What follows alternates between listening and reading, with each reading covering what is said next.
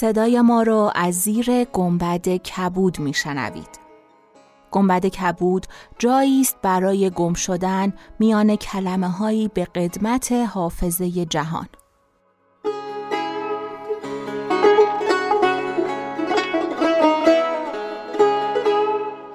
سلام من شقایق جهرومی و دوستانم شما را به زیافت نور و کلمه دعوت می‌کنیم به اپیزود 87 گنبد کبود گوش می‌کنید.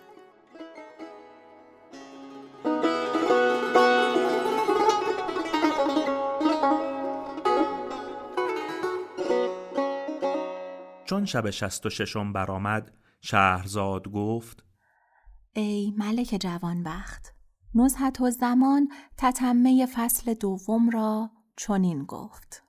اتفاقا عمر ابن عبدالعزیز به حاجیان بیت الله کتابی نوشت و آن این بود.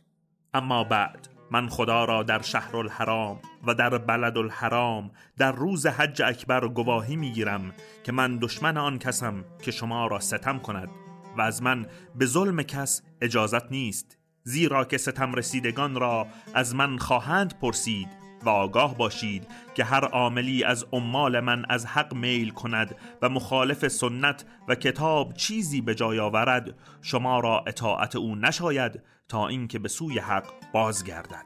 یکی از سقات گفته است که پیش عمر ابن عبدالعزیز رفتم. در پیش روی او دوازده درم دیدم.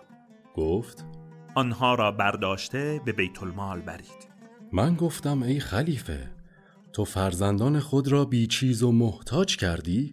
چیزی به ایشان بده. پس مرا به نزدیک خود خواند و گفت این که می‌گویی چیزی به فرزندان و ایال خود بده سخنی است ناسواب زیرا که خدای تعالی به اولاد من کفیل و روزی دهنده است. آیا کسی هست که به خدا پرهیزگار شود و خدا به روزی او وسعت ندهد؟ و آیا کسی هست که از گناهان دوری کند و خدا کارهای دشوار او را آسان نکند؟ پس فرزندان و پیوندان خود حاضر آورد. ایشان دوازده تن بودند.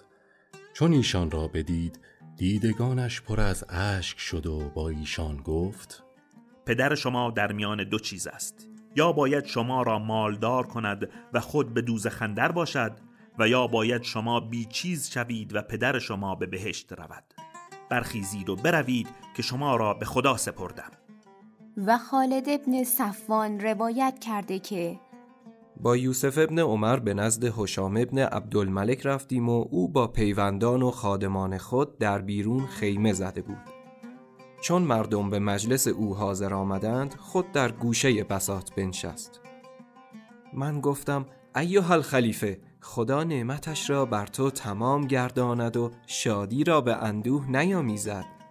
من نصیحتی بهتر از حدیث ملوک گذشته نیافتم که با تو بگویم. چون این سخن بشنید از متکا برخاست و راست بنشست و گفت یبن صفوان بگو آنچه داری. ایها الخلیفه ملکی پیش از تو سال گذشته بدین سرزمین آمد و با حاضران مجلس خود گفت به بزرگی و حشمت من کس دیده اید یا نه؟ و به هیچ کس عطا شده است مثل آنچه به من عطا شده؟ در میان حاضران مردی بود راه رو و پیرو حق و یار مردان خدا. با ملک گفت از کاری بزرگ پرسیدی اگر اجازت دهی جواب گویم. ملک اجازت داد. ای ملک این دولت و حشمت که تو راست لایزال است یا زوال خواهد پذیرفت؟ زوال پذیر است. پس چگونه از چیزی پرسیدی که اندک زمانی پایدار خواهد بود و حساب آن با تو به طول خواهد انجامید؟ پس گریزگاه کجاست؟ صلاح در این است که در مملکت خیش باشی و طاعت خدا را به جا آوری و یا اینکه جامعه کهن بپوشی و عبادت پروردگار کنی تا عجل تو را فرا گیرد پس مرد از حضور ملک خواست بیرون رود گفت چون بامداد شود نزد تو آیم. چون بامداد شد آن مرد به نزد حشام رفت. دید که از اثر پند آن مرد تاج سلطنت به زمین گذاشته سفر را آماده گشته. پس هشام چندان بگریست که زنخ او تر شد و فرمان داد که اسباب سلطنت از او دور کنند و خود به گوشه قصر بنشست. خادمان نزد من آمده گفتند ای صفان این چه کار بود کردی و عیش را به خلیفه تلخ ساختی؟ پس از آن نزهت و زمان با ملک شرکان گفت در این باب بسی پند هاست که همه آنها را در این مجلس نیارم گفت.